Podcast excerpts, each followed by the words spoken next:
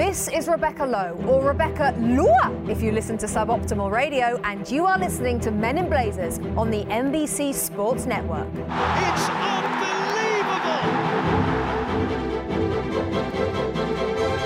Live from a sold out Madrid theatre. Atletico Madrid, right? Madrid. You've got to soften the mouth. Madrid. On picturesque Main Street in the non crap part of Kansas City. On the final day of the round of 16 stage of World Cup 2019, USA versus Europe Solheim Cup edition. It's the Men in Blazers Budweiser Presents Football's Coming Home USA against Spain show, Rog. What the Benny Feilhabers? Oh, it, it is a total joy to be in the Paris of the Plains, the self proclaimed soccer capital of America.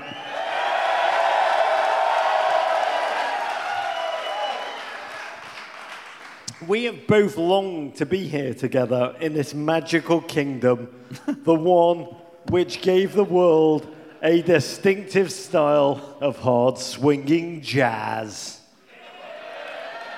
Let's hear it for jazz. I thought for a second that you just said var swinging jazz, I which prefer- would be a special kind of jazz. Oh, mate, they should use hard swinging jazz to make World Cup decisions. They'd be much more accurate. It would be faster. Get on it, Blatter. Yeah. He's not around anymore. He's still the puppet master. Let's talk about nicer things. The Brett Saberhagen Golden Years. That's a man's mustache. And the sexy, sexy barbecue of Joe's. Which has never looked less sexy than when I'm standing in front of it. But best of all, this is a town in which Graham Zusi's wafting Drakkar Noir is faintly redolent across the entire city. I am moving here, Davo. I wouldn't put it past you, Rog, and your wife is in town looking at real estate as we speak. We're going to live next door to the Feilhabers.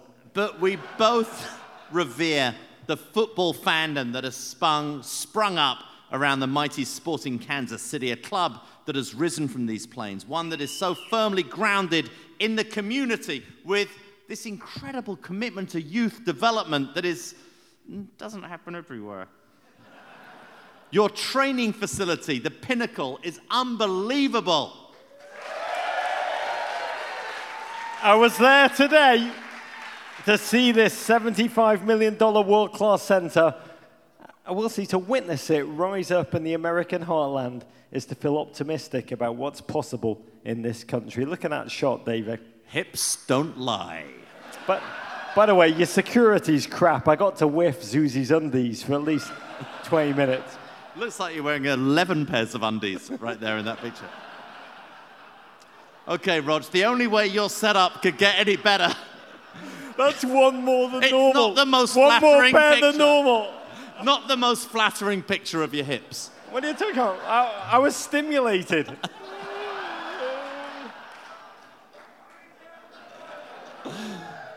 Okay, the only way, Rog, that your setup could get any better is if you brought this jersey back.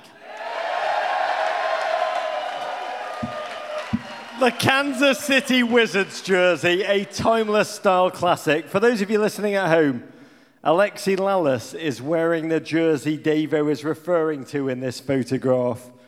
And the best thing you can say about this kit, I adore it. It's my favorite America's ever produced for a club team. It's so loud and has so much going on, you don't even realize that Alexi Lalas is there. It's, it's, it's, it's like the football kit equivalent of the mute button. It did. It actually managed to suppress Alexi Lalas, is what you're saying. Yeah, how would you describe this It shirt, looks like a rejected um, outfit from a Charles Schulz Peanuts comic strip. It looks like something that Charles Schulz looked at and said, "No, I was high. I can't possibly, I can't possibly make a kid wear that." I love it. By the way, I love football jersey porn. And I'll just stay straight up. I would make sweet, sweet love to that jersey if you brought it back sporting What, Kansas what is City. Alexi Lalas actually saying or thinking in this picture? He, he's turning around to the fans, being, "What? You think I'm a footballer? I'm, I'm a member of Hootie and the Blowfish." He didn't have a hot take at that point. He was waiting for his hot He's take. saying, "I'll tell you one thing: I will never commentate on the Women's World Cup. Never." Yeah. No, Roger, there. Some would say he's not doing it now. I mean, some would say. Not us. Not us.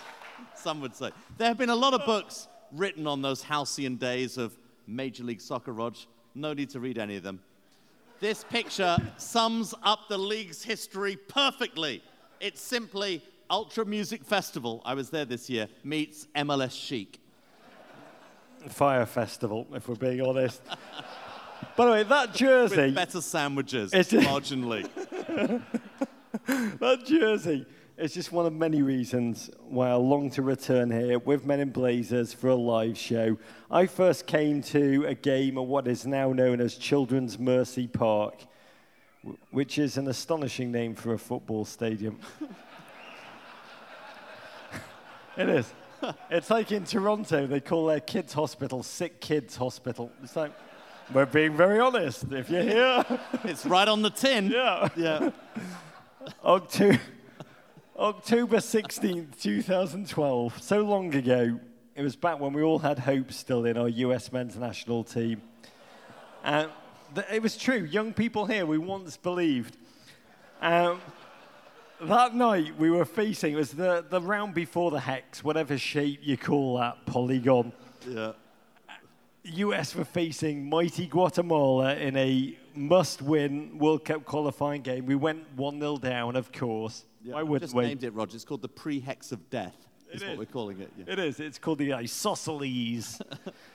um, this was Pete Jurgen Klinsmann era football. We went 1 0 down, but the Kansas City fans were just not having it. And the noise in the stadium went up to 11. You were essentially watching from the press box. I wrote about the goal for ESPN.com that the fans sucked the ball into their net with their hopes, their dreams, their voices. You did it three times. I wish you could play more often, to be candid. The US won 3 1, and I wrote in my match report that night, and I don't like to quote myself, but we're here, so I'm gonna. I wrote, I can't believe the, the I, was going to say that the editor allowed this. The ESPN don't have editors, they just put it right up. I, I wrote, Kansas City Stadium is an American soccer marvel, a tiny cauldron rising up in the American heartland that even a fan with William Gibson's imagination could not have predicted being built 10 years ago.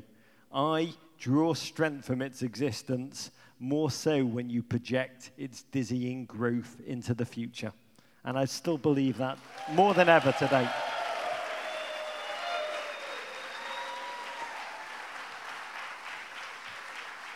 Good, Josie. Good. Good, Josie. Good. There, there's me and my grandfather.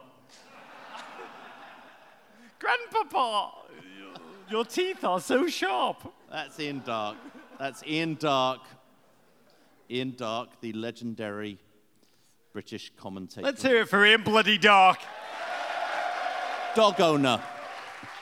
Te- Tess is his Labrador Retriever. I believe his Labrador Retriever is named Tess. Possibly still alive. Okay, you were such an optimist back then, Rog, is what my script said, but you weren't. what happened to you? I know. Tonight, we are here to unpack this mighty Women's World Cup slash Solheim Cup round of 16 that saw the United States survive one hell of a shock, Rog, from tenacious, tactically savvy Spain, who came awfully close to securing the Iberian version of the miracle on ice. We're also going to catch up on the rest of the goings on at the Women's World Cup and touch upon our US men treating Trinidad and Tobago like any other team who begins with T and ends in Highland. All that and we're going to dive into the question of how Kansas City became one of the most delirious hotbeds for the game of soccer in America and what we can learn from that growth. If you are ready, Rog, please lead us with a toast. Thought you'd never ask. I want to raise my first fifth bud of the night with you. to the American men. Whoa. 6 0 against Trinidad and Tobago. Take that, Trinidad and Tobago. That was the biggest ever win in a Gold Cup match. And like we play teams like Curacao, Curacao. no, we play teams like Steve's Pub on the Virgin Islands. They get to be in this thing. I want to say, first half, bit of a struggle. Second half, a delirious blowout. Huge credit to Jordan Morris, who entered the game in the second half and changed it with his pace and passing. And I want to say, Jordan Morris, remarkable man to grind your way back after all those injuries, pull on a US jersey again that you probably didn't know if you were going to pull on again, and just create, must just allow him to feel an amazing mix of adrenaline, relief, and joy. 6 0, not revenge, I want to be clear, but progress. One step at a time, confidence building, building that brand back. And I want to raise this Bud Fan Blood fam to the US men, Gyasi to Manchester United, Greg Berhalter to Chelsea, and to the United States for retroactively qualifying for the 2018 World Cup. Yeah. Courage! We made it. We have finally made it, Rog, to the 2018 World Cup. So beautiful. We did so well. We did a You can now fan fiction. You can now ship. I have. You can now ship Bruce Arena leading the United States to a noble, vainglorious round of 16 exit in Moscow. He did amazing. Moscow. Great World Cup for America. Vainglory, Rog, being the only kind of glory Bruce Arena knows.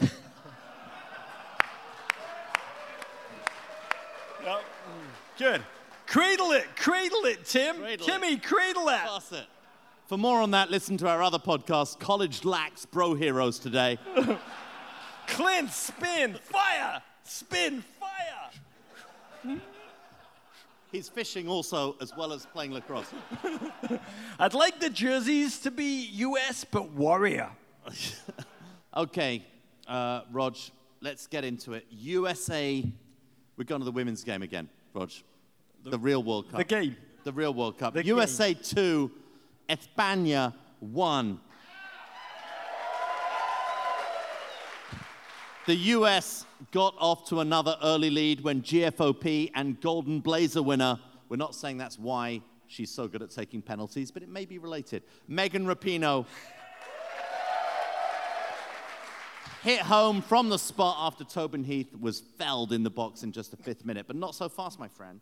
In the ninth minute, Spain equalized with an absolute stonker from Atletico Madrid's Jennifer Hermoso. The game settled into a back and forth affair in which Spain gave as good as they got and created several chances. But in the 76th minute, after Rose Lavelle She was murdered. She was murdered. Love. she was murdered. Yeah. She was murdered by 15 Spanish players. and then she was more. No, it didn't need VAR, but they went to VAR, and VAR, like it almost, the computer almost blew up. VAR judging that to have been a uh, vicious takedown in the box. Rapinoe waved away Alex Morgan. Jill Ellis staying firm on the sideline. And Rapinoe again stepped up to the spot, converted to exactly the same place she put the first one. The US moves on to take on La France Friday in Paris. You may boo France and Paris as far as this Englishman is concerned. but not in the dominant fashion to which they've become accustomed. Rogelio, take it away. Oh, let's just have a quick drink together, shall we? Thank God. Because crap is about to get serious. This is a bit dark. I want to be candid. Our US women survived a near death scrape yesterday. This is not the story we like to talk about or to tell ourselves about our US women. Emotionally, it is incredibly hard for us to unpack it, but it was a stressful watch. I mean, for me, the final whistle went, and my dominant emotions were relief and astonishment. And I was trying to work out when did it all start to go wrong, Davo? And to me, the answer was pre-game show, which was, Was, filled was Lalas involved? Uh, all of it. It was just an hour of how this is maybe not Spain's year, but they will be a team in the future, and possibly, you know, 2023. One, one American journalist wrote, they're going to be a great team in 2023. This is before kickoff, they wrote this stuff. I mean, countless American journalists had just written off this Spanish threat. One writer thought it was a good idea to scribe the following as his pre-game piece. He wrote, there are at most four games left in the US women's national team's 2019 World Cup, but we've seen enough to go ahead and call it. This is the best US women's national team ever. wow. C- can we all just agree to only do this after games from now on? Can we agree with this? Because th- there's a. Because, because the unfortunate fact is Spain are pretty good at football now. They now. Uh, are They're pretty good at football. inconveniently good now, Davo. And here's what, here's what I don't understand. There's many things I do not understand about this game. You know, dropping Lindsey Horan because she's got a yellow card and we're going to need her for the France game before we've qualified. That's, that's, to me, that's hubris, to be candid, because she's the brains of the team. Um, but who was shocked by Spain's terrific performance? I mean, they are a squad heavy on Barcelona's Champions League contending team. The US played them on January the 22nd, and they were so impressive in that game, so confident on the ball, so cohesive tactically. We, we won thanks to a, a goal from Christian, Christine Press. But I joked at the last live show about Bobby Robson, the England manager, once saying about Cameroon in 1990 we didn't underestimate Cameroon, we just didn't think they'd be that good. And that, that to me was the, the, the, the American approach going to this Spain game, Davo. And unfortunately, it started too well because America scored too early. Fifth minute, Dahlkemper drops a dime over the high Spanish back line. Heath charging, clip down. Megan Rapinoe goes to the spot. It's business time. Boy, can she take a penalty kick. I just say I was not worried because 15 year old Rog went pink, then purple, then bald. All good. Yeah. Seventh minute. Totally unrelated. Yeah, it's not about me. No, So, I'm meaning, I don't, whatever. seventh minute, 1 0. That early American goal that's been such a feature of this World Cup. And then cover your children's ears because JP Dellacamera fucked it up for all of us. God bless Not him. for the first time. Got a bit uh, in Star Wars. Like any Star Wars fans here? JP Dellacamera in Star Wars terminology got a bit too cocky, kid.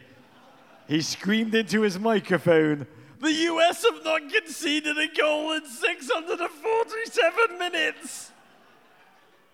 And within 10 seconds, why would you do that? Why? Really?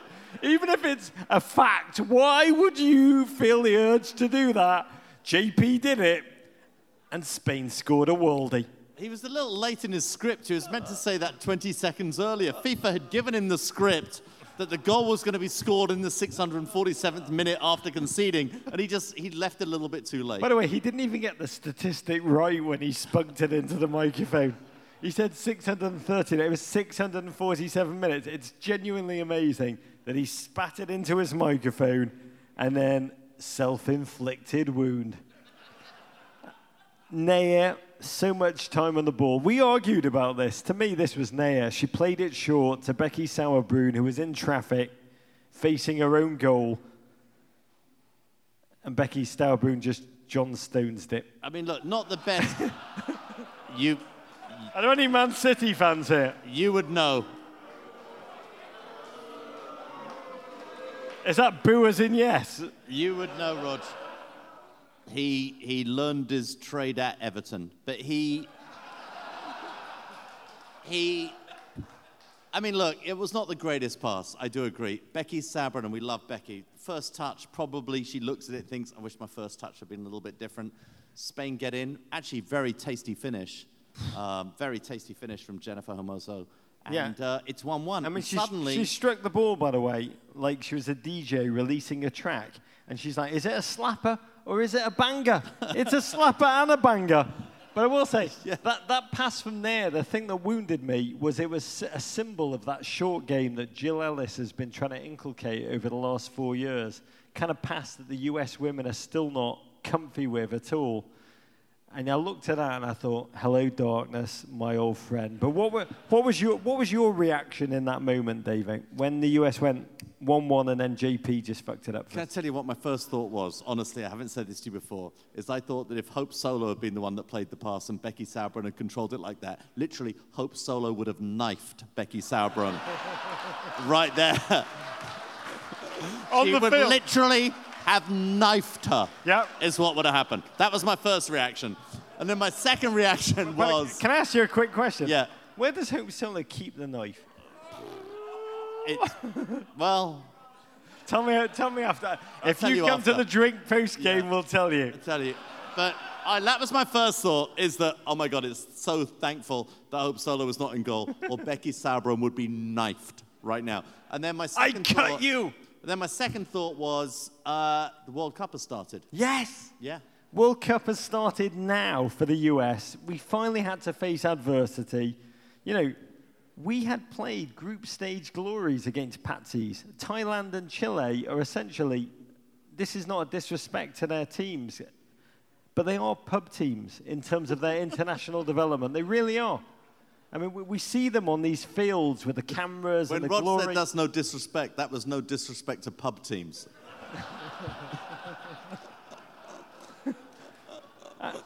these, in terms of their international development, the games they play, the investment in them, the opportunity these women have to really develop their skills, it was low level opposition. We didn't talk about it like that. We didn't emotionally process it like that. But we have to know the US women are not the 1992 Dream Team crushing everyone on the way to glory. They're a terrific team, but only Twitter warriors would like tweet back being like, the US are going to cruise through without conceding a goal. That does a disservice to the tactical development of the game in Europe, as we'll discuss. So when Spain scored, I was excited. I was like, how are the US going to respond?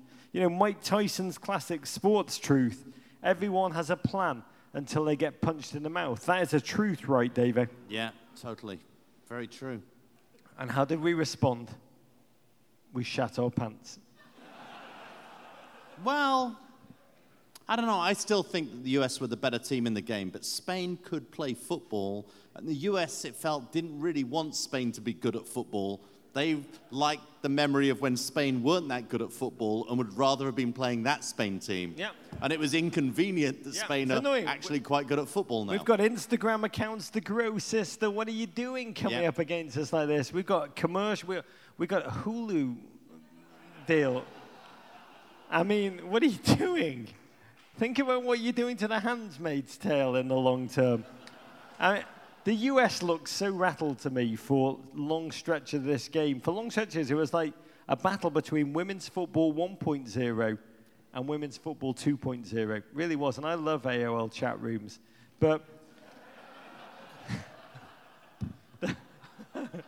I do. Listen to my other podcast. The AOL, no, the, the flanks were the battle zone. Megan Rapinoe fighting, Tobin Heath taking a lot of touches, let's be honest. She's always trying to do techers. It's like, let's make an F2 vid. Let's never play the early ball. And Alex Morgan, it was like watching Shaquille O'Neal in the Hack-a-Shaq days against the Chicago Bulls. Spanish defenders bodying her at every opportunity. It was a shock to her. Spain's game plan, I want to say, was brilliant. It really was. They are a cross between Pep Guardiola, possession and passing and movement, and Sergio Ramos dark arts. Both legitimate stars of play here at the Madrid Theatre. and what struck me was our veterans. No You, one- you've not invoked the name of Diego Costa, which is um, I've loved the fact you've done that. he was There playing in a wig. But no, what struck me was that our veterans, no one stepped up to lead the team to safety. You didn't see anyone mentally. You know, the US almost looked like they came to be coronated. They were shocked to find like Joe Pesci walking in to be made. Oh, it's a not gonna.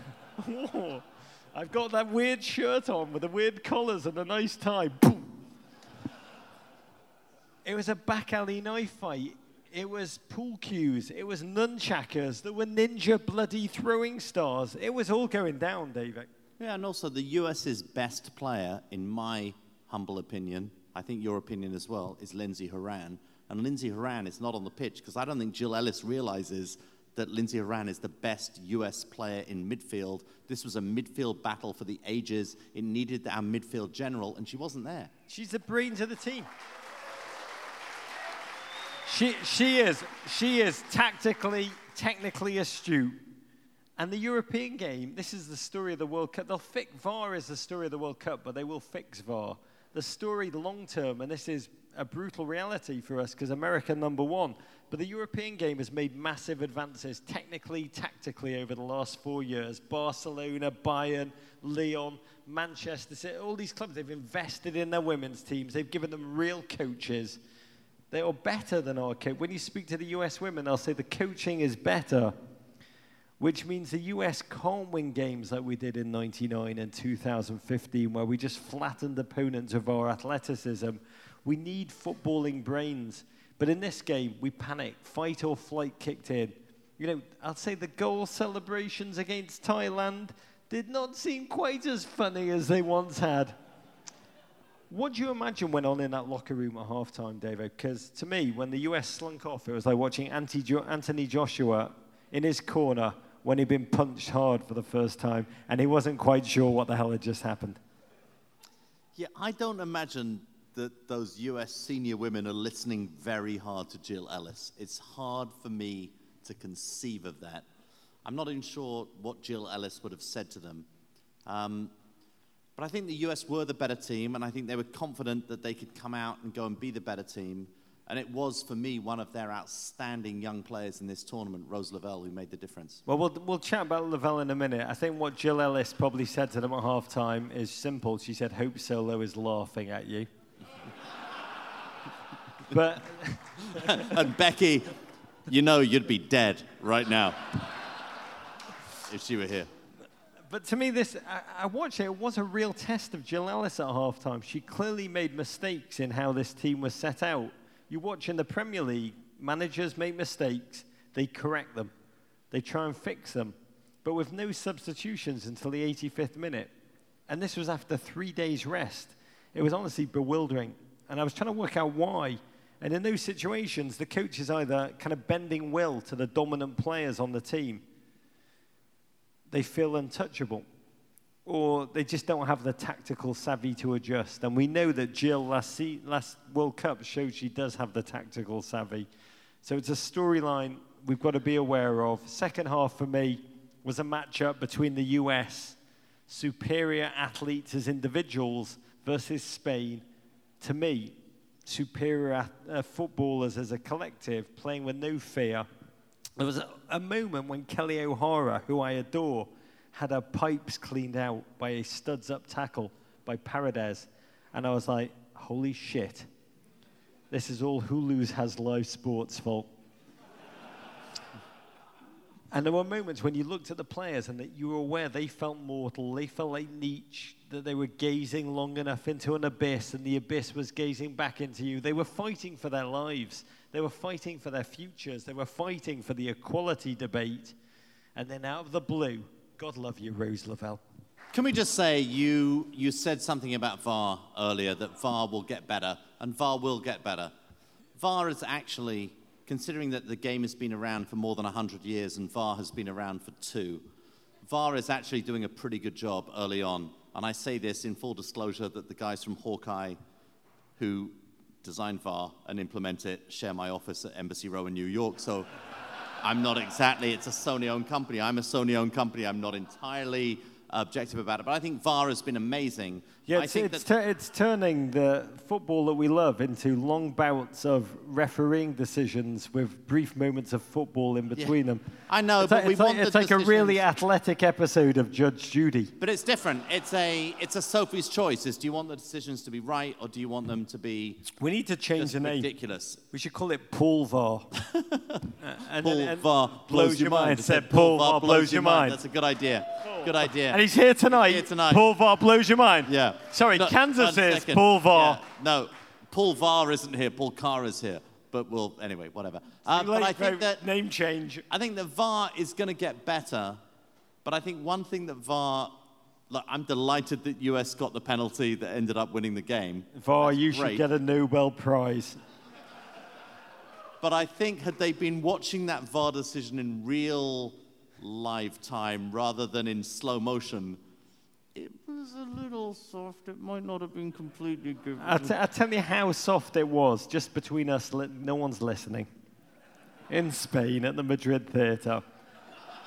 But when the Fox commentator looked at it and admitted, that was a, let's say that was a really soft penalty, that means, holy crap, how the F was that a penalty? Can we say once again the two significant uh, words in that sentence? Fox commentator.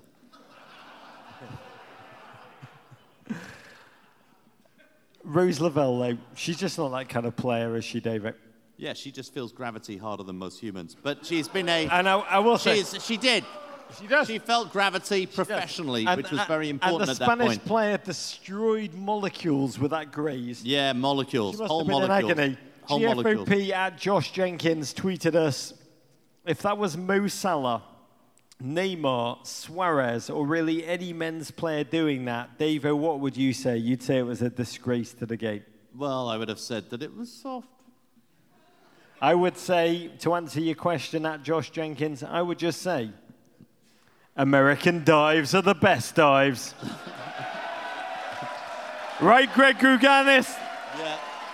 Airmail. Yeah, look at it, look at it. And by the way, American dives are the best dives, and airmail speedos are the best speedos. That is a set of thighs on that man. I mean, Those are burnt ends, technically. I believe you call them in Kansas, right?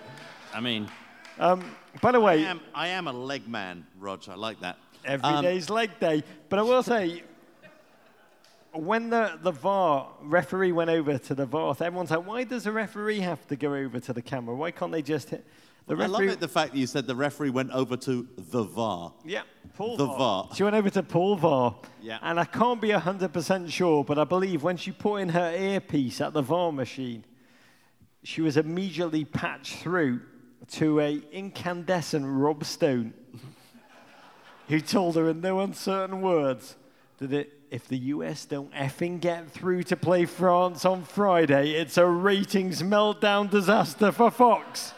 So penalty it was. And by the way, I instantly revised my opinion of VAR, which I've kind of detested. I think it should be given the Presidential Medal of Freedom. But then Alex wanted to take the penalty. Then Jill Ellis said, no, Megan takes the penalty. Social again. media numbers don't grow on their own. But then Megan Rapinoe was suddenly sent in. She lined up the kick like Redding, California's Adam Vinatieri, the Spanish Oyster, the ref Oyster. Megan Rapinoe would not effing be iced. You cannot ice ice.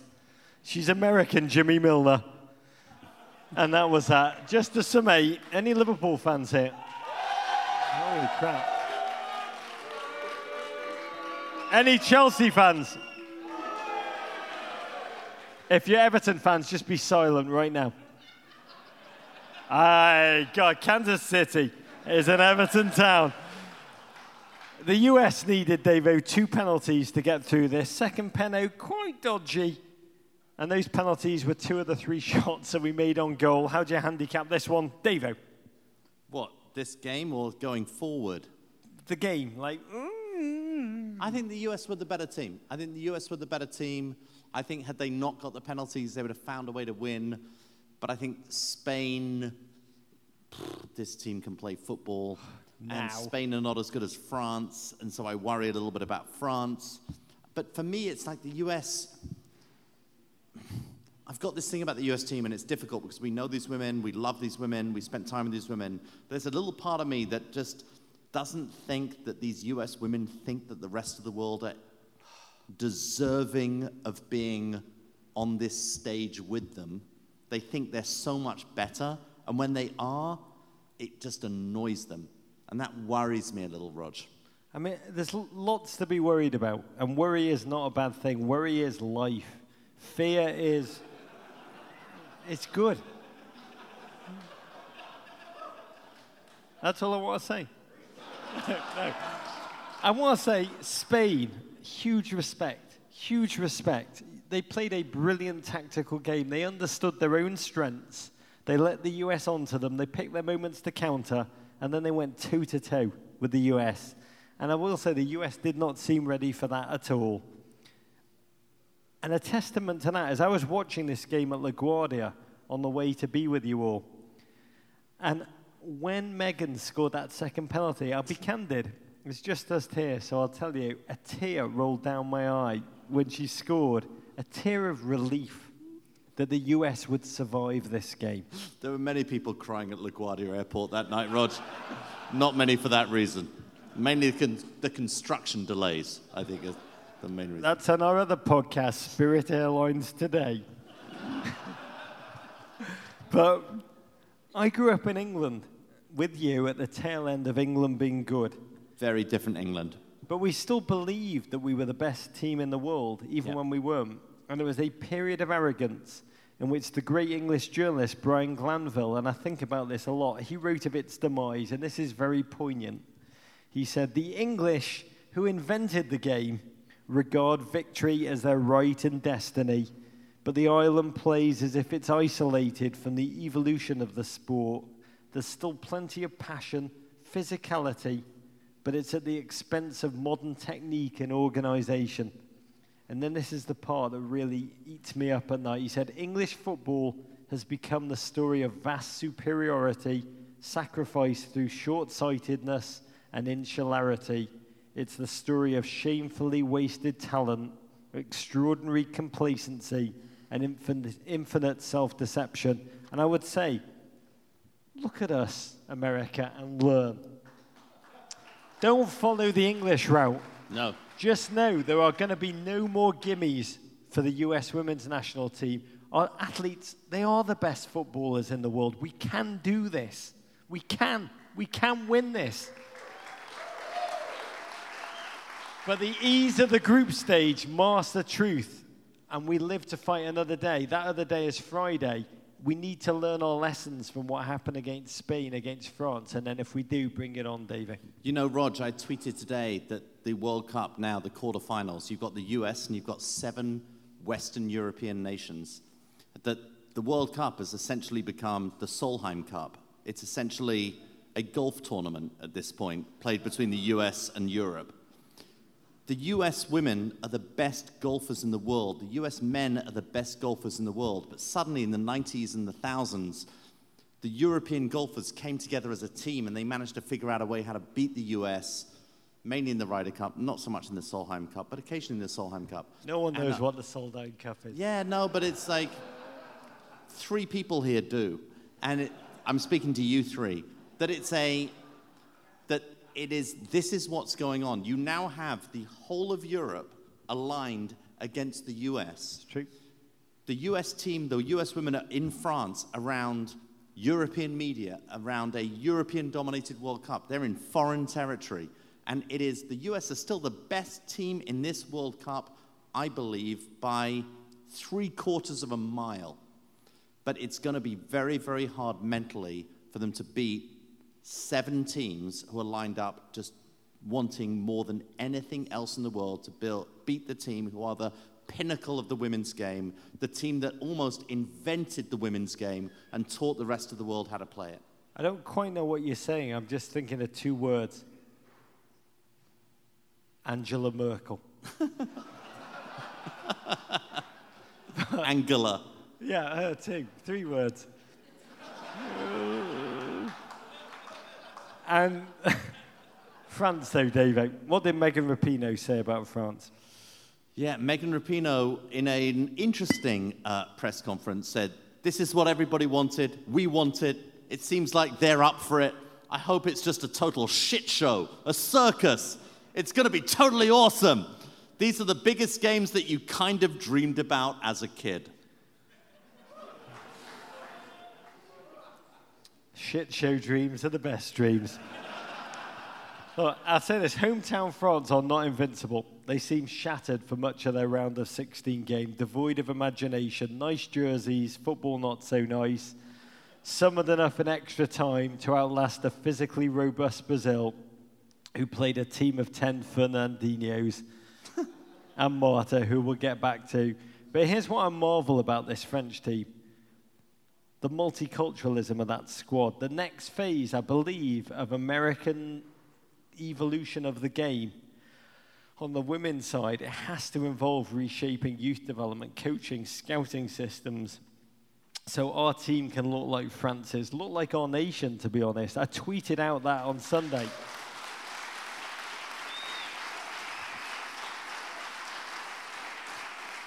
I tweeted out on Sunday before the Spain game, and I got, I'll be candid, I got a lot of jingoistic, lot from mostly males, to be candid, a lot of 30 0 sounds good to me, bro. Here's what I'll say. We saw yesterday Europe has closed the gap with the US women, and for America to retain our dominance, we've got to evolve, we have to innovate, and tapping into African American and Latino talent and developing it, please God, will be the next phase for US soccer, David. Yeah. Yeah, the women and the men. Okay, Rog, I can't stand the anticipation for Friday any longer. Let's take a shot of Jägermeister, use its prophetic powers to predict the quarter-final France versus the USA right here, right now. Kansas City. Spoiler alert, it's going down.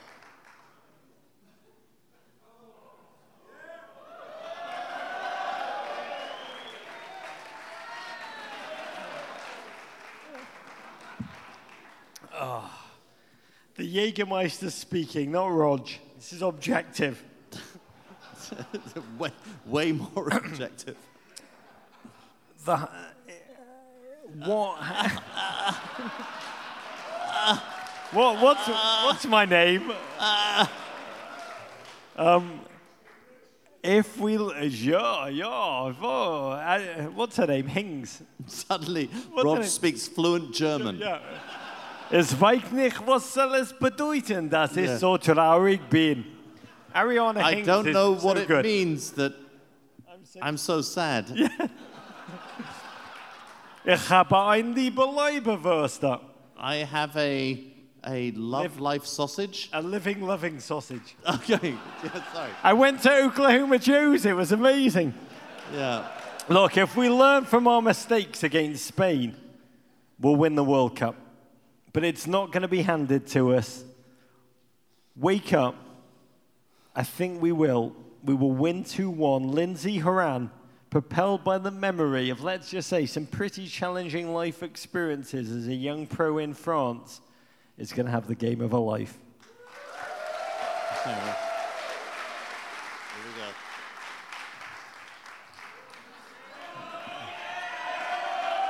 Davo.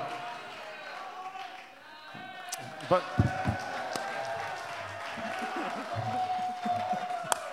Oh! Whoa. Come at me, bro. The voices. My Jägermeister tastes of one of my favorite made up words, Rog. Strafender. The US attack has been the focal point for the start of this World Cup, but I see one of the back four, Rog, getting the winner in this one. Perhaps even the still alive, because Hope Solo is not in goal, Becky Sauerbrunn. I think she's going to get her first US goal ever against France. Back post, glancing header, probably not the corner she intended it to go in. 1 0 US versus France. And cue, pretty much my favorite thing as a Briton French heartbreak and recrimination. my favorite, my favorite. Oh, oh, French sorrow, my favorite. By the way, we love that even more than English losing, which we Oh, really love. I love French we love sorrow. Engli- we love English defeat, but we love French sorrow just that much more. Which is a nice segue, because let's talk about your England, Davo. Still- England. Your Lionesses still doing it, just in a VAR-filled game against a, let's say, a heightened Cameroon. How are you feeling about your Lionesses?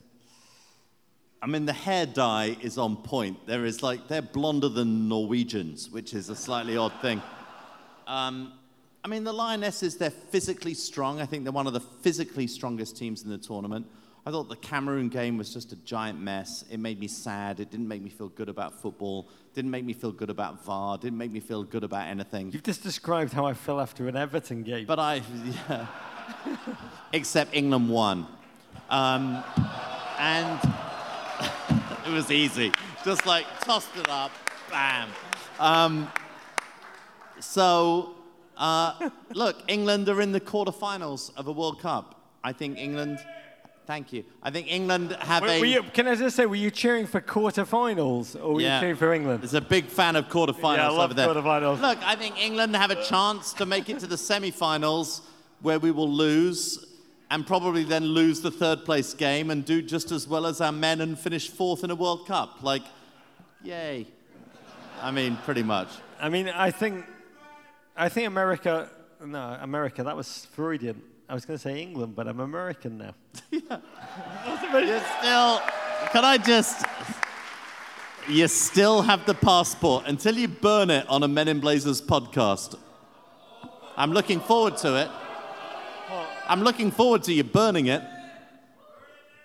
That would be a good podcast. Burn it, burn it right now, bro, guys. You never know when you're going to be that awful moment when you've run out of toilet paper and you'll use anything. We've all been there, friends. I'll tell you, a British, a British passport would not be a very satisfying solution to that problem. you could use the Men in Blazers Encyclopedia Blazertannica would be a better, way better solution. By the way, can I just tell you this is a weird segue to nowhere, but in England, there is no one has yet invented lactose intolerance. No English person has heard of that disease. It just, it just, it's just out there.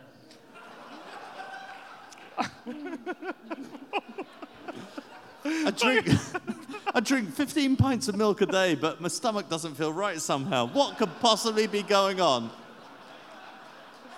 Shut up and get on the field, Lucy Bronze. Stop mooning. Listen, England lack confidence in the final third.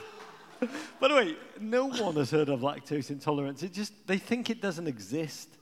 They think it's like only in America do you have it. It's only in America you've actually diagnosed it and Yeah. solved it. We actually haven't heard of the words lactose or intolerance, but, uh, as far as it's gone.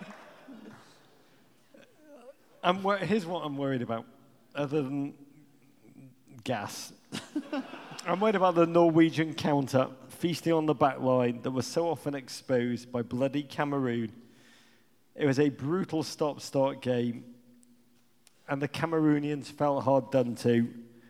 We disagree on what we saw. I want to say candidly, I felt for the Cameroonians. And I know this is not a popular opinion. The majority, including Phil Neville, thought that they were a disgrace to the women's game for the way that they protested the decisions, felt hard done to by VAR. I want to say this. for me, the African players have got such an uphill struggle, not just battling their opponents, they're also battling their federations. They get woeful support. Everyone was like, oh, but they're so unprofessional. Most of them are not professional. They barely train before these tournaments. They have so few games. They have no medical insurance. But their dream, when I, what I saw was people whose dreams burn as strongly as the American players' dreams, as much as the English Lionesses' dreams. They've just had such little investment to make these dreams come true. And I watched that game and I just thought, FIFA, step up and change that now, and then we can judge it.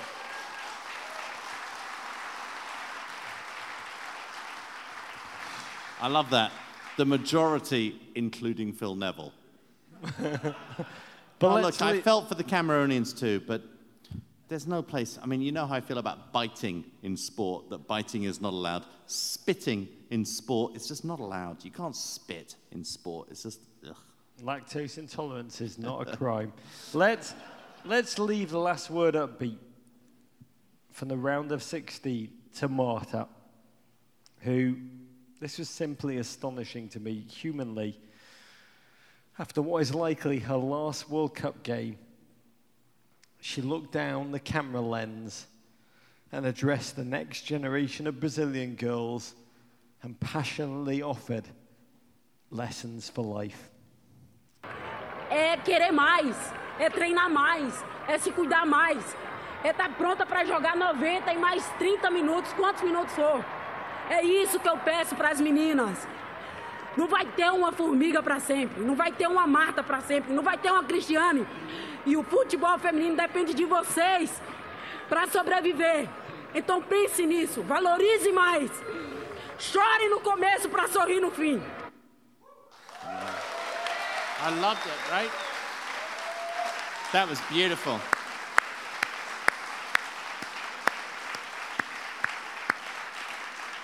Women's football depends on you to survive. Think about it, value it more. It's about wanting more, mice. It's about training more. It's about looking after yourself more. It's about being ready to play 90 minutes and then 30 minutes more. We're asking for support. You have to cry at the beginning and smile at the end. In every World Cup, Roger, we see the tectonic plates of soccer moving around the world. And what Marta is seeing here is the tectonic plates moving from the Americas towards Europe. And she's encouraging the Brazilian girls, the South American girls coming through to stand up to it. She's seeing a change in the game. But how she's seeing it, that line, cry in the beginning so you smile in the end. Life advice, not just football advice, might just be the most poetic life truth a football has ever spoken. And I say my son's in the audience tonight, and what she said is a beautiful, beautiful world human truth. And I want to thank GFOP at Perfect Speller, who tweeted, Marta's words slightly better than Phil Jagielka's last message to Everton supporters of cry in the beginning so you can cry at half time and cry at the end. Fair enough.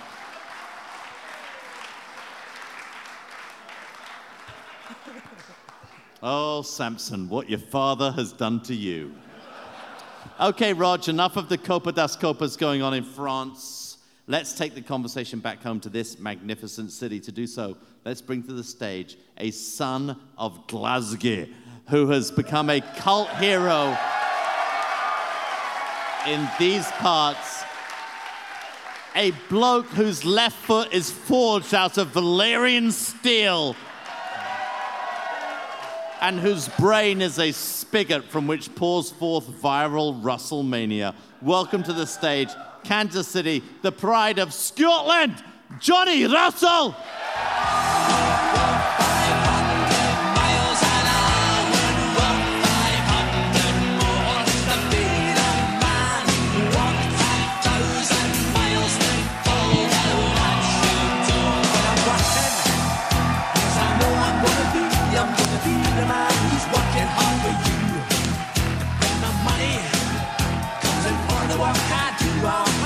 This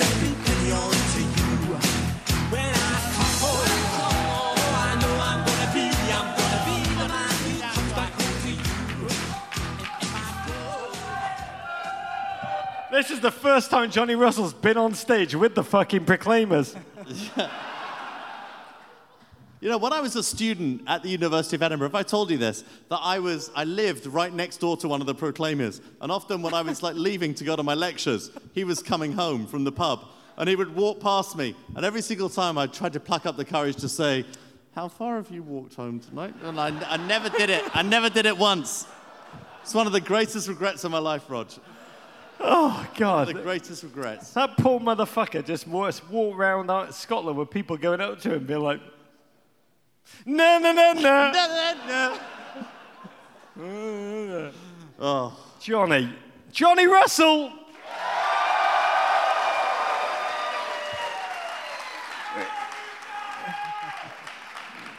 That's the same person who loves quarterfinals. yeah. Johnny, it is, it is great to be with you. It's the only Scottish person who's ever loved quarterfinals.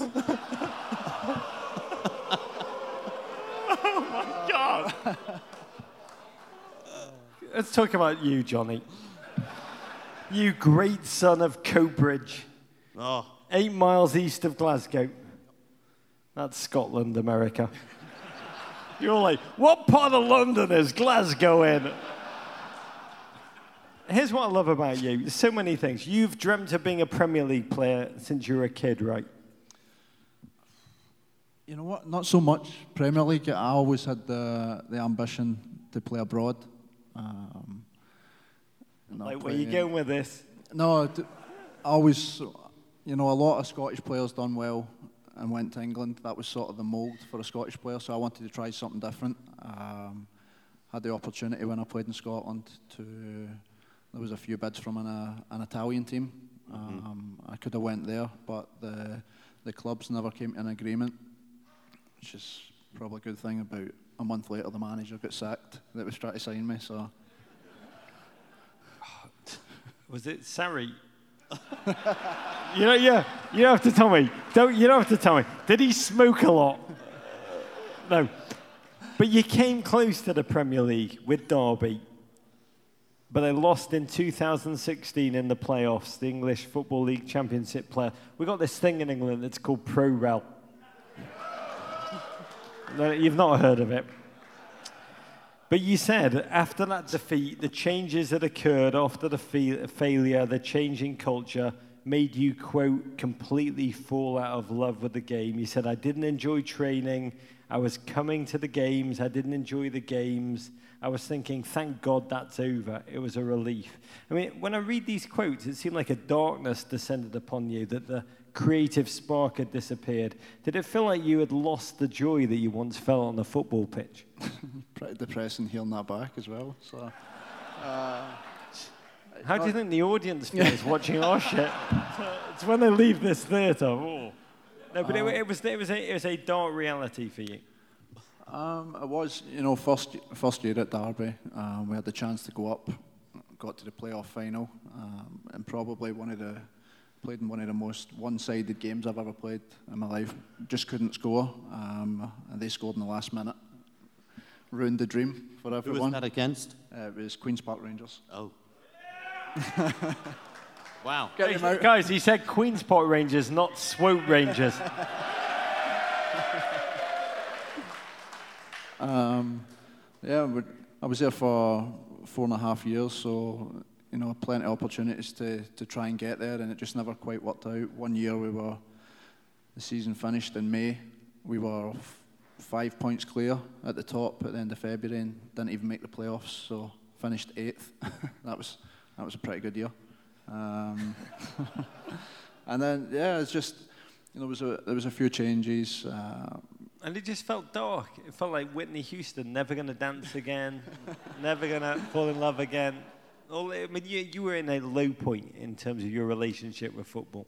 I was. Uh, there was uh, just a few incidents, you know, sort of that year, um, the, the summer before, that sort of, I don't know, just soured my, my stay there a little bit. And, you know, towards the end of my time there, I, you know, I started to get the, the feeling back. But I spent a lot of time outside the team, uh, like training ground incidents. Sort of left out the squads, training with the kids for a couple of months. So Wondering if you were going to keep playing the game that you'd once loved. That's essentially where it got. I can't do anything else. Nor can I, Johnny Russell.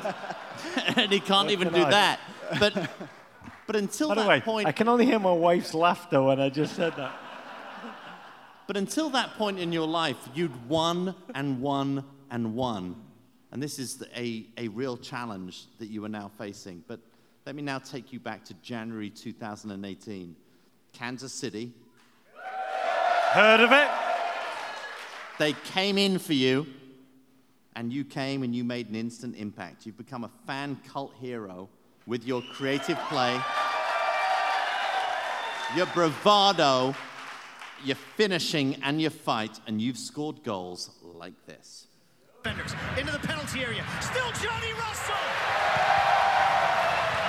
A legend is born in Kansas City. Johnny Russell Oh, just can't Oh. get enough. Scoring against the Galaxy.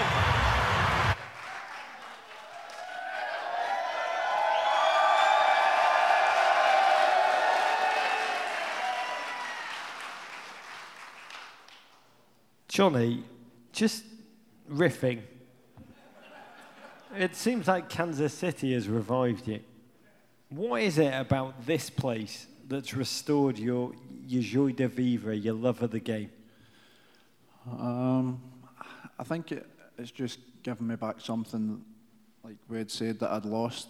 Uh, I'd sort of lost a, a spark in my game that, not that I didn't want to create stuff, um, but just, it, I just didn't feel it was in me anymore. Coming here's gave me that release, that freedom, um, and I feel that it's, it's the best, probably on par with the best I've played in my career since I've came here. So it's it's something that I'm I'm truly grateful for getting the opportunity to come here. You know, it's a great club, and it's you know it's been built on success, um, and it's it's just great to be a part of that, and hopefully be you know the next you know the next step in this club's greatness.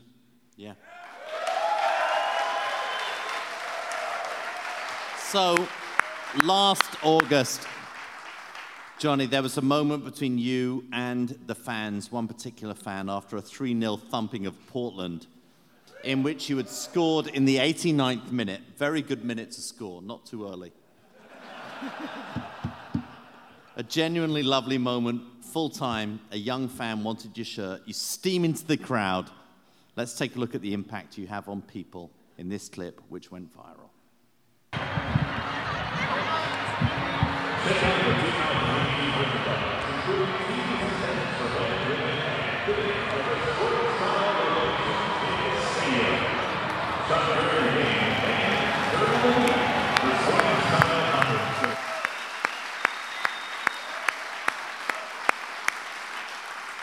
Johnny, we need to know. You were there, we weren't. Was she crying out of joy? Or seeing a tattooed man in a bra? out of fear. Well, well, well, which one was it? Probably the second one. Uh, And, and what did that shirt smell like at that stage? After 94 eh, minutes, probably not good. So uh, I am brute.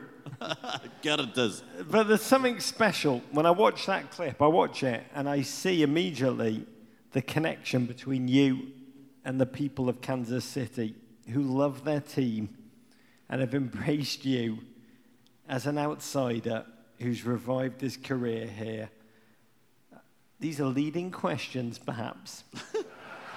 Roger's favourite kind of questions. How would you, Johnny Russell, describe the relationship between the fan base and the team? Because there is something special inside that stadium. Um, there is, I think, so many things. We try and get involved with the community as much as we can. Um, but even, you know, to I think it was maybe around a month back, and you know, we've not been on a great run of form at all. Um, well below the standards that we set for ourselves, and you know, anywhere else, you know, people are going to turn on you. Um, but we're walking into the, the training facility and we've got fans waiting for us, cheering on us, you know, going into training on like a, it was like a Monday morning. So, I mean, stuff like that is, you know, you, do feel it as, as a player when things aren't going well. Um, you know, it does start to get to you at times. Uh, but, you know, when you've got, you've got people like that, um, you know, it gives you, gives you that boost and gives you, you know, something else to fight for as well. Can we, hear that for Johnny? Because to be, Davo and I are complete interlopers in your city. We've been here for 24 hours. We've had your burnt ends.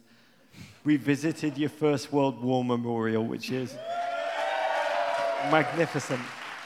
We've been to your Negro Leagues Baseball Museum, which is, I'd encourage everyone listening to go. But walking around here, talking to Kansas City citizens about the football team, the role it plays, their love for this team, and I thought, Johnny, you've been up, you've been down, you've taken a path that not many have walked. You've left a second place in the, in the league English team in the championship. You've left for American soccer, and you've used that move to rekindle your love of the game. You've used it to rekindle your international career. You're now a fixture in the Scottish team.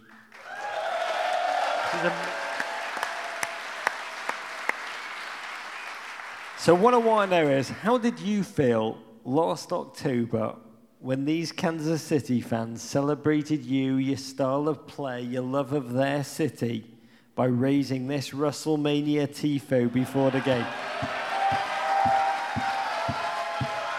what, what, what I'm asking is, Johnny, I, I have no idea the answer to this question, Johnny, so tell me, what does it feel like to love and be loved? you know,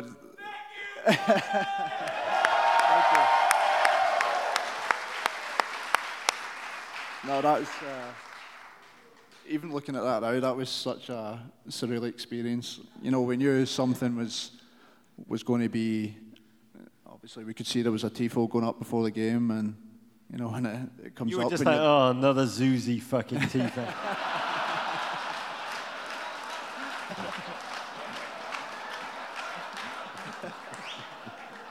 Not even going to look at this one. No, you- you- you're just thinking, you know, back in the UK, we, you know, we did, we never had anything like that. So, you know, it's, it's pretty new for me. And then when it when it's going to come up, you're you're not thinking it's going to be yeah. a half naked you. no, it's uh, that's uh, it was an amazing um, experience for me uh, to see that before the game and. Yeah, what know. would happen at Celtic if somebody brought out a tifo? it would be burned so quickly, without a doubt.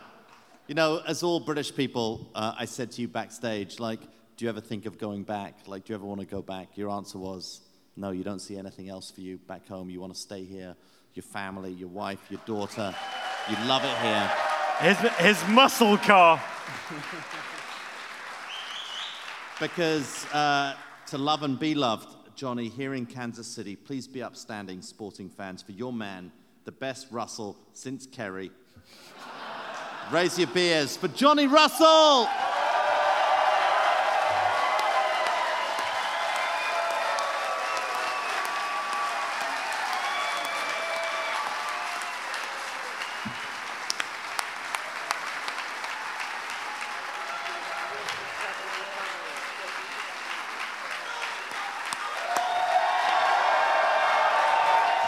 Johnny Bloody Russell! I tell you, he smells good too, Rog. It's that Graham Zusi Drakkar Noir. That was not Drakkar Noir. It's more sort of an Acqua di Parma or something. Some kind of local knockoff that he's wearing. We'll see. Uh, okay, Rog. Boulevard beer. Yeah, let's follow that up. We've got another guest, Rog. We've got another guest. Let's uh, follow Johnny up by bringing a national legend onto the stage. The Indigo Girls. A man who was an American pioneer as a player, mostly as a striker, in a 14 year career, Roger, that took him to communist era Hungary, Holland, Spain. Those were not communist era, they never got into Holland. Holland, they sort of got into Spain, but that's a history lesson. And, uh, and right back to the States, where he's become the only guy to have won the MLS Cup as a player and coach of the same team. But uh, I, I, am going to stop you there. Can any of you guess who it is? I'll give you a clue. It's not Bruce Arena. We welcome to the stage from your sporting Kansas City, one of the most direct, forceful, competitive, and unapologetic characters in the American game, not to mention the longest tenured coach in MLS, Mr. Peter Vermes. Kansas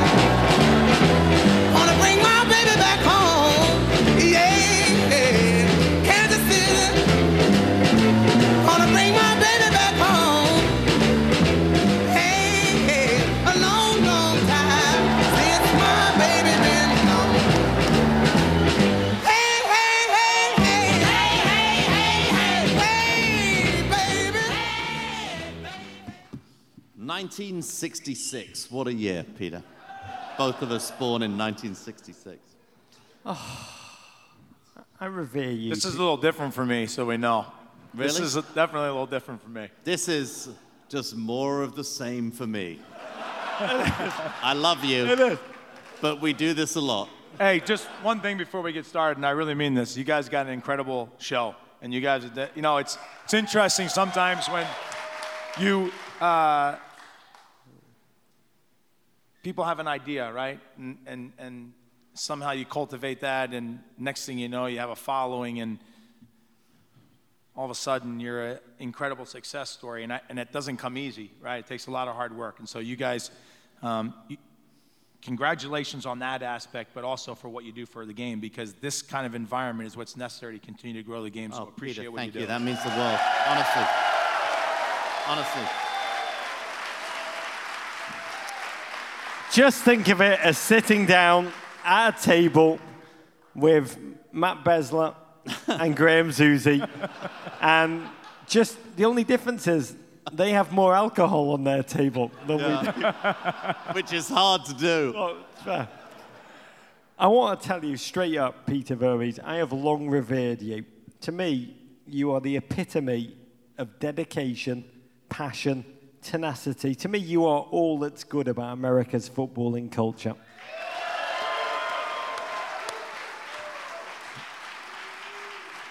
And it's fitting that we sit here with you because we're living out the, the magic or maybe the quasi magic of a Gold Cup as we sit here. And it's very fitting because the first time I ever heard the two words Peter and Vermes together was 26 years ago, almost to the day, 5th of July, 1991. I had hair, I had my own teeth. It was the first ever Gold Cup. Davo was at the game, I was at the game, covering it for the Telegraph. which was still a newspaper. Yeah. A, a newspaper, young people, is a thing that Yeah, yeah, yeah. they, You they it, it comes through your mailbox, they- no. and you, you open it up. They cut you have down- to read it. so trees. Yeah. I, I got it. Trees. Trees. A semi-final against arch rival Big Brother back then in footballing terms, Mexico. A young American team of which you were the captain, right? I was. They were 1 0 up in the 64th minute when the ball came out to you on the flank. And you did this. A su despeje, después Clavijo mete pelotazo largo a la intentona que estaba manejando el equipo estadounidense. Viene Superman Peter Vermes, tiro. ¡Gol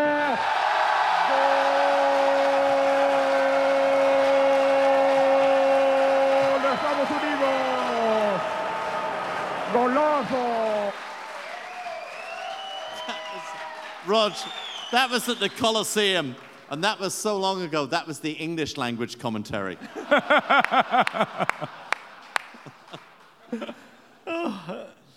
It was a 2 0 win. Yeah. The first ever Dos a Cero. Yeah. For those listening on the podcast, Peter Vermes held off a defender on the wing, cut inside another one, lashed the ball home from the edge of the box into the Mexican net like a true Wolf Blitzer. Yeah, from the Situation Room. It, it- from the Situation Room. It, it was, it was a significant moment for American soccer. It really was. It felt like it at the time. It was. And you said this moment was one that changed the US from a team that had good performances to a team that was now expected to win. Yeah, I mean, prior prior to that, anytime we played, um, it was always about how do we survive the game. And uh, when Bora Bora Milutinovic, who was our coach at that time, had just come in and taken over the team, um, uh, he did a fantastic job. Not there were some things on the field for sure, but it was more than mentality. And uh, that was where we decided that we could do a lot more than just survive. And uh, it was about winning. And obviously, we went on to win the Gold Cup, um, which was tremendous. It's, it's, the, the cup was uh, about as big as this. It's a lot different today, but it still meant the same thing. Uh, it, was, it was a tremendous victory for us, and I think it also gave us the idea that we could actually win and not just participate anymore. Totally. And that team, that US men's national team that I fell in love with in the early 90s in Los Angeles, where I went to see all of your games at the Coliseum, at the Rose Bowl, was so crucial leading up to the 94 World Cup. And so, talk to us about how important that team was in, in, in founding everything that we experience with the US men's national team today and the growth of the game. Well, you got to remember, we really didn't have any pros on our team. We were all coming out of college, and we were just now trying to make our way. Um, and they were putting this team together that was a national team, but it was really first to try to get us into the Olympics, and then try to qual- qualify for the World Cup. And now all of a sudden, we do all that. We go to the World Cup, and now if we didn't qualify for the World Cup in 1990, I don't know if the '94 World Cup would have ever made it here. Um, so the next step was now to actually start winning. And the big idea was in 94, we had to have uh, a good run. And the team actually did a good job in getting to the next round. And, you know, again, that was the advent of starting uh, Major League Soccer. And that, you know, and that, I think the rest is history. And that group of guys, they, they had, you know, I can say it here because we're not on TV, but that, that group of guys had a lot of balls um, to be able to do the things that they did. We were talking earlier, actually, sorry, Rog, we were talking earlier about what it was like playing at home as a US men's national team in CONCACAF at those points. Now we talk about going away in CONCACAF and how challenging it was, but playing at home in CONCACAF was just abysmal. We never had a home crowd unless we, honestly, we played it in St. Louis at St. Louis Soccer Park. That was the only time we had a home game where we had home fans. Everywhere else, we were away from home. And then the other thing I'll tell you is when we went away from home, we played in, say, Guatemala, Costa Rica, Honduras, El Salvador, you name it, Mexico. When you would be on a corner kick, you would hear ding, and, and it was a, a size D battery hitting the crossbar. Not a double A, No, not a triple A, no, a a size D. D. And- that's the cylinder. It's like right there. The only set pieces that you wanted to be the player that took the set pieces are the ones that were in the middle of the field. Because if you went anywhere to the sides of the corner kick, you were spit on. You got bags of urine thrown on you. It was a different. Yeah. It was a different world. if you were lucky, Yeah. they were urine. Yeah, Yeah. it was totally different. Concacaf is beautiful now. By the way, that's an amazing marketing slogan. CONCACAF is beautiful now. I met a guy when I was at the Pinnacle who was from CONCACAF. He was wearing a CONCACAF golf shirt with CONCACAF on, and he was introduced to me. I didn't know what to say to him. It, it said CONCACAF in huge letters in Gold Cup. So I just said, Oh, I love your golf shirt. and he looked at me like I was an idiot. He goes, Really? Like, he, could, he was disgusted by CONCACAF more than I was. And I walked off with my producer J Dubs. I was like, oh, my bullshit didn't really work there, did it? Can I just say once again, the CONCACAF uh, golf shirts are available on the way out in the lobby. in the I, and I just say, please buy them because apartments for cats don't rent themselves. think of the cats. When somebody think of the cats, I want to get back to you, Peter Vermes, and not talk about corruption and embezzlement because in that moment with that wonder goal, you thought, we've turned the tide. We are now a team that's expected to win things. We're going to be a threat in world football. And when I first met you, 2011, I came to interview you in your office, and the thing I loved about you was I came to talk to you about your career, but you were most animated talking about the future. You kept breaking down the under 16 and 18 youth team rosters that loomed over blackboards on your desk.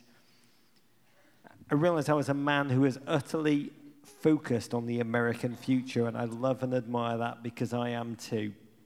But I want to know have we developed as fast as you thought we should have done in those days? We are a mighty nation of 330 million. We put a man on the moon. We've saved the free world. We invented chocolate chip cookies and Viagra. what is it about this soccer thing that we can't get right? Yeah, uh, I think it's a great question. I think that one of the biggest things that we have missed over the over the years is uh, is coaching. Um, I, I don't think that we have been very good in the coaching department. It's it's it's ridiculous to think with, as you state, 330, 350 million people in this country that there's no way that you can come up with really good soccer players. I think it goes down to coaching, and it's not it's not necessarily taking a kid of five years old and trying to run him through a bunch of drills. It's understanding the development of the player. Uh, there's a motor development side. There's a, a psychological. There's a there's a there's a skill level. There's a technical aspect. There's all these different pieces that go into making a player and it's not just about being able to kick a ball and we, ha- and we have to become better at that i think we have over the last five ten years um, there's been a huge investment um, into that area but i really think it's come mostly through major league soccer and all the academies and things like that that we have and so that's why i think you're seeing now the likes of Abusio coming out in our club at the age that he does um, and, and I think you're going to see more of those players as we move forward because I just think that there are much there's more better coaches at the younger age groups and as the kids get older as well um, in our ranks. But Peter, you grew up in an immigrant area of New Jersey, a suburban area of Philadelphia, playing around the Hungarian leagues, the Hungarian German leagues.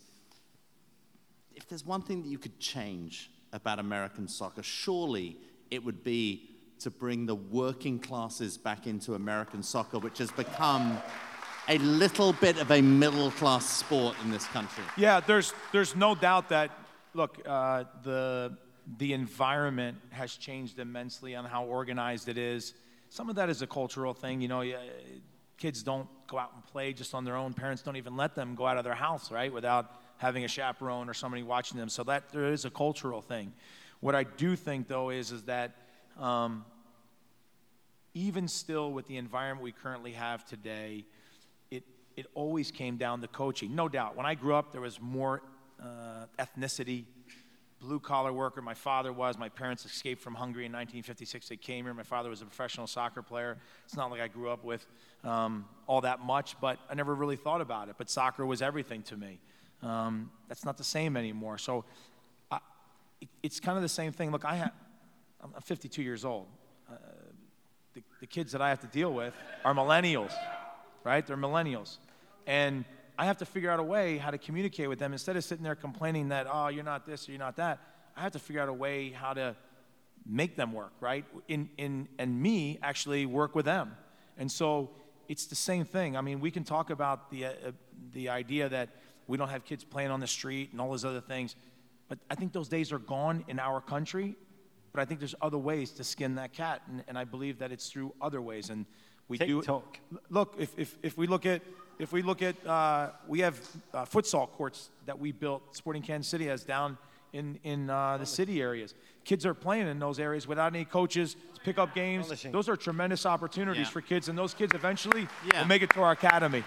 But look, I don't want to get too political, but this country is a nation of immigrants. It is a country where everyone from around the world wants to go and live. Everyone who comes into this country comes from a family who are dying to play soccer, where soccer is the most important thing. Surely this nation of 330 million can capture those people who will just die and bleed for that US shirt like nobody else. It, it, it's coming, and, and, and like again, like environments like this and what you guys do on a regular basis, you, you are helping to cultivate uh, a, a, a generation of people that are in love with the game, kids that follow and listen to the things that you say about players and and the people that you have on your shows and all those all those things I think are are changing our game. I mean, there was a time in this country when I was playing that there's no doubt in my mind that baseball, basketball, football were doing everything they can to hold this game back. Yeah. But when the internet came, all of a sudden things changed immensely, and social Brilliant media point. just changed everything. I mean, we, we, li- Can't we- hold it back. We, we like to think we're the, Davo and I are the last two things holding the game back in America.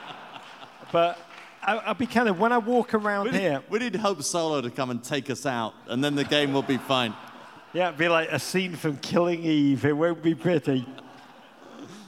But this is one of the reasons I love your city so much, Kansas City. I really do, because your growth story here is so inspiring. 1996, Major League Soccer began.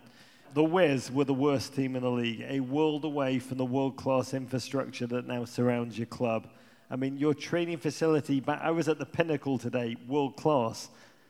The training facility back then, take us back to the, to the rat infested hazard. Uh, Would, I Yeah. mean, take me to the shower stalls, Peter Vermes. Take Yeah. me to the bloody So- shower stalls.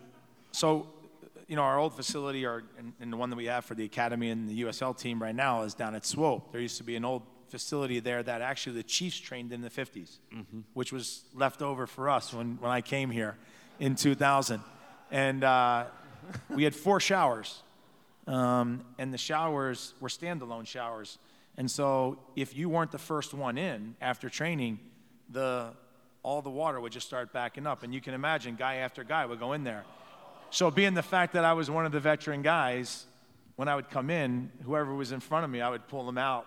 He would be all soaped up, shampoo. As I'd do. go in, take my shower, and then he could go back Yeah. in. Yeah, by the, by the way, if you were a mid-level Wiz player, you were not just showering in anyone's dirty water, but you were showering in Tony Meola's dirty water. I, I want, I want me. I We want. need to market. We should market Tony Meola's dirty water. We Holy can sell shit. that for a fortune. I want to be clear. There are towns in Italy where they call Tony Meola's dirty water holy water. I, I actually think it can cure baldness. A little bit like Graham Zusi's tears today. But back then, you had a collective spirit, the worst club in the league. You bad news bared it all the way to the title. Yeah, uh, our coach was Bob Gansler, somebody I played for in the World Cup. Let's hear it for Bob Gansler, yeah. American legend. He, uh, he came in that year in 99 prior to the year I came, I came in here, came in halfway through and um, basically assessed the team and made basically wholesale changes at the end of the season. Brought a bunch of veterans in.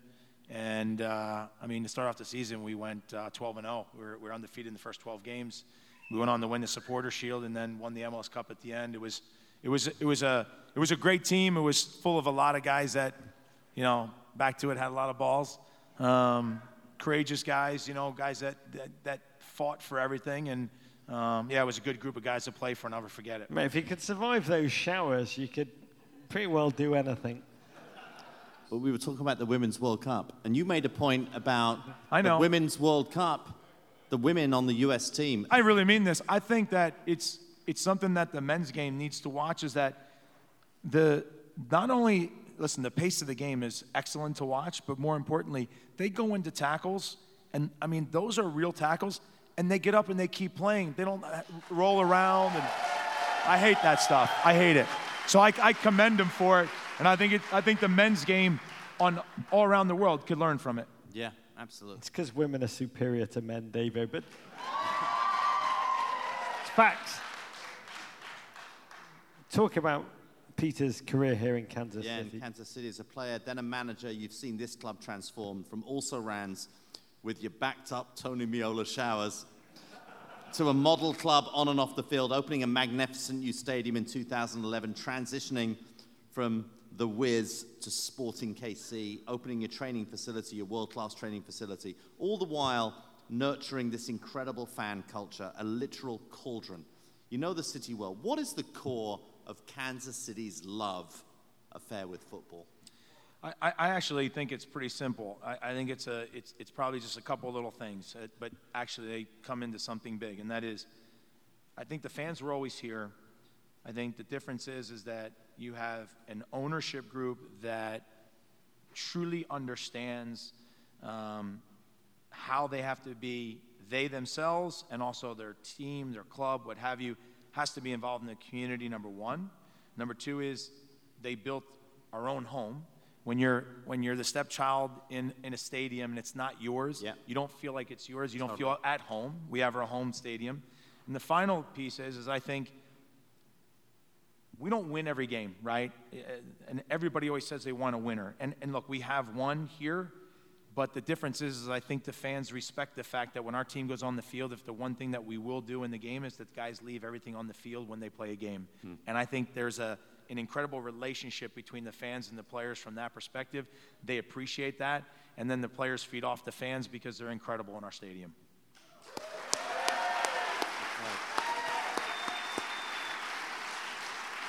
I mean, I love listening to you, Peter, because you're a man for whom football is it's in your blood. You are a first generation Hungarian America. Your father, Michael, was a Hungarian professional, played on Budapest, the, the iconic golden team, Honved, alongside Puskas, a legend, and Sandor Kocsis. He fled the communist regime, landed in Jersey near that ethnic epicenter around Philadelphia. Used to watch this man, your dad, play for the Hungarian club against their arch rivals, the German Hungarians. I love oh. this. This is I wish we were commentating on these games because teams had such great names since then. Your father passed in 2011. He was a man who experienced football in behind the Iron Curtain and here in America. But would he have believed you? What you've grown out here in the heartlands, the American plains, the Midwest, George Brett country. Yeah. I, unfortunately, I don't know if he would have. That's why I wish he could have seen uh, where where this game has has come, and especially here in in Kansas City. I think that uh, the progression's been amazing. Uh, I I can tell you, when I played here in 2000, it was hard for me to imagine that this city would have grown to be the kind of uh, soccer environment that it is, but it is, and I think everybody is is jealous of it um, from this perspective that we have an incredible environment to play in every week. Um, we've, you know, I, again, I always say I don't even, I don't think we have a fan base. It, it's a, it's truly a family. It really is. It's a, it's a family because even if you watch our game, when our, when, when our, when the game's going on, um, the crowd knows, the, the family knows what we're, what we're about to do. They're, they already know because they've seen it many times. And it used to be that I remember when there used to be commentating on TV to, to do a soccer game that uh, the, the commentators were told that they had to teach the fans the game. It, it would be an insult to do something like that. Our fans are incredibly knowledgeable. They not only understand the game, but they understand how our team plays. They understand the model of play. They understand what we're doing in the game. And it's, it's, a, it's a relationship unlike any other. And so I think that's what's changed um, in the sport. I'm, I'm extremely fortunate to be a part of it. Um, and I'm really, really excited at what the future has to hold because the, gra- the game is not going to stop anymore. There's no way to hold it back. Fantastic. You know, I, I, I happen to know that something that you don't take for granted because when I did interview you in 2011 at the training facility, the last thing you said to me is you had security escort me off the premises. Smart. Smart man. You said, you said something quite beautiful. I'm going to read it out to you and ask you to expand upon it. You said the following You said, When I come out onto the sideline and the stadium is full and we're about to kick off, I am always hit by a sense of wonder because I can't believe this place exists in the USA. And above all, here in Kansas City, I look around in awe and I know I'm experiencing a feeling that will never wear off. Yeah, uh, it still happens. I, I mean, as you as you speak about it, it's like the hair on my arms and back of my neck. It stands up because um, I wasn't fortunate enough. I wasn't fortunate enough to to to experience that in the United States um, as a player, you know. And so I don't take it very lightly. I think it's a it's an incredible environment. Um, I appreciate, uh, you know, as as a former player when I played, I loved training. I loved the idea of being a professional soccer player. I always tell the guys, even today, I always tell them, I say, you guys don't realize it, but you have the best job in the world. Yeah. It's you're so lucky. You don't know it. You go home and you take a nap and you just hang out, but you don't realize how tremendous of a, a of a life that you have. And so the fact that I can continue to do it in a, in a coaching environment, in a club where we have, uh, you know, a, a family of people that support us in everything that we do. You know, we haven't had the best of times recently. We have unbelievable amount of injuries, But you know, I don't know, weeks ago, a month ago, the the fans came out and they they almost did like a pep rally one morning for all the players um, to tell them that they support them. You know, it, it's a little bit different than what Brad Friedel said that he hoped that would happen in, in New England, where he hoped that the fans would beat up the players when they got to their car. We have a different environment, right? We're not looking for that. We, we're, we're trying to trying to continue to do the right thing, and so this environment is tremendous, and I'm I'm very very fortunate to be a part of it. I am so delighted that you are in charge here in Kansas City with these incredible plans. I can't quite believe you're not the coach of the U.S. men's national team, but you are a true American soccer hero, Peter. Kansas City, please be upstanding for your coach, Mr. Peter Vermes.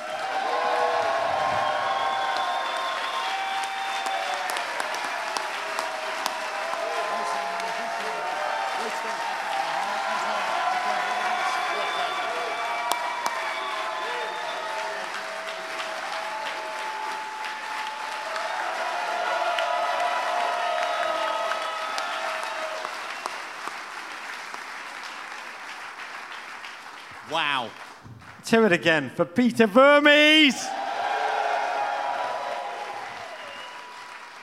I have met a lot of coaches, Rog. That man is next level. Okay, one more guest before we close the show and head to Johnny's Tavern in the Power and Light District. I love power, Rog, and I love light. Both things combined, power and light. And I love that pubs that are clearly named after Jonny Evans. So come be with us. Rog is very thirsty and wants to raise his 15th bud of the evening with you. All right, let's end the show the way we know best with a song, one rooted in your delirious fan culture, the one that so blew me away the first time I came to Kansas City in 2012. Yes, Rog, let's finish this show by bringing up to the stage members of the Cauldron, led by President Josue Molina.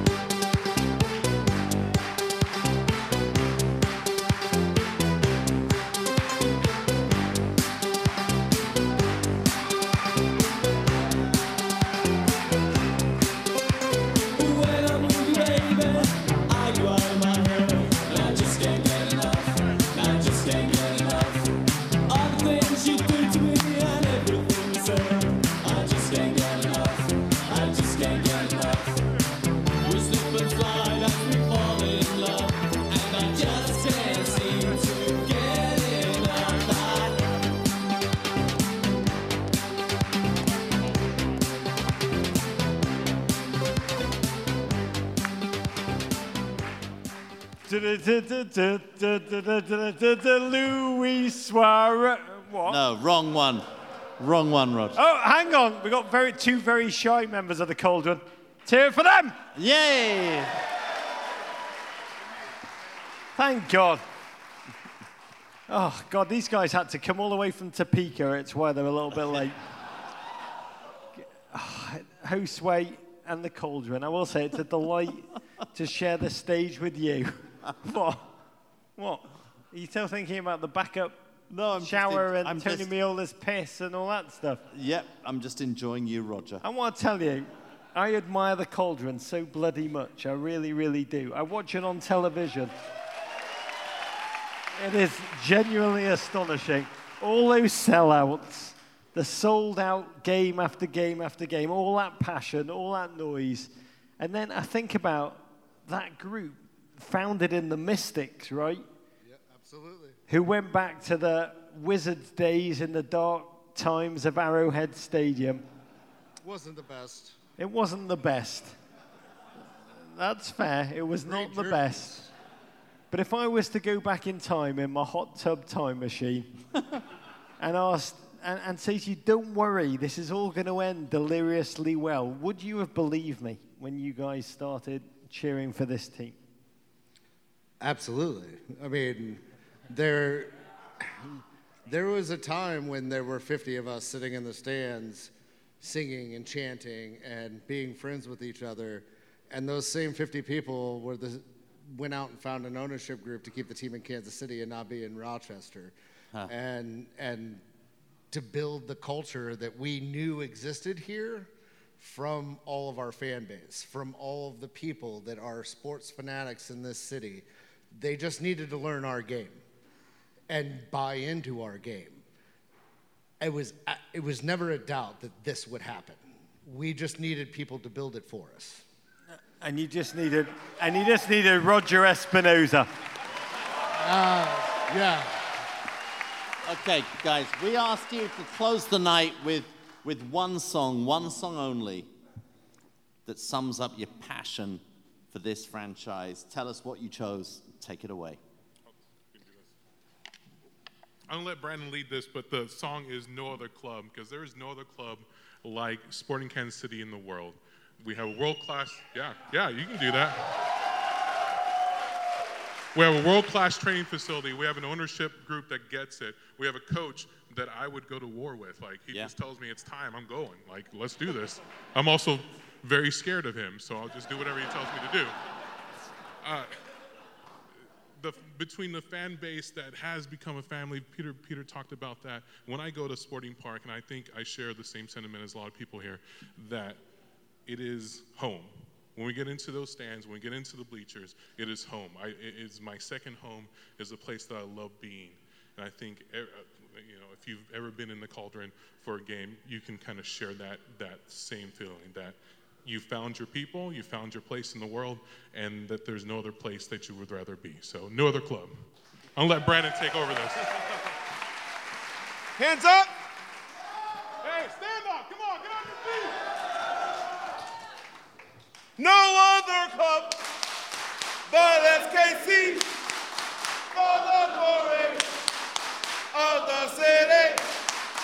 No other club but SKC for the glory of the city.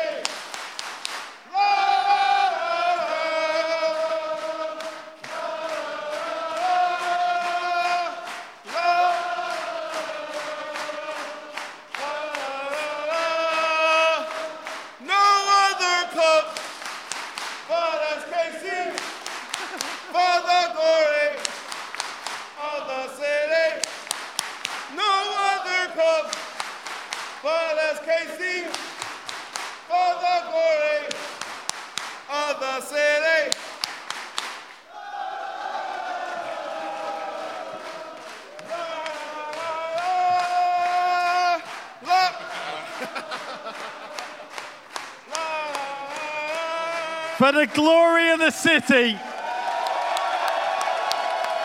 That was the most profound thing out of Kansas City since Paul Carr. His best friends are numbers. Thank you, Kansas City. Thank you, the Rainmakers. Thank you, Charlie Parker. Thank you, Burt Bacharach. Come and have a beer with us. Thank you, the Cauldron. Thank you, Sporting Kansas City. Come and have a beer with us all. Courage!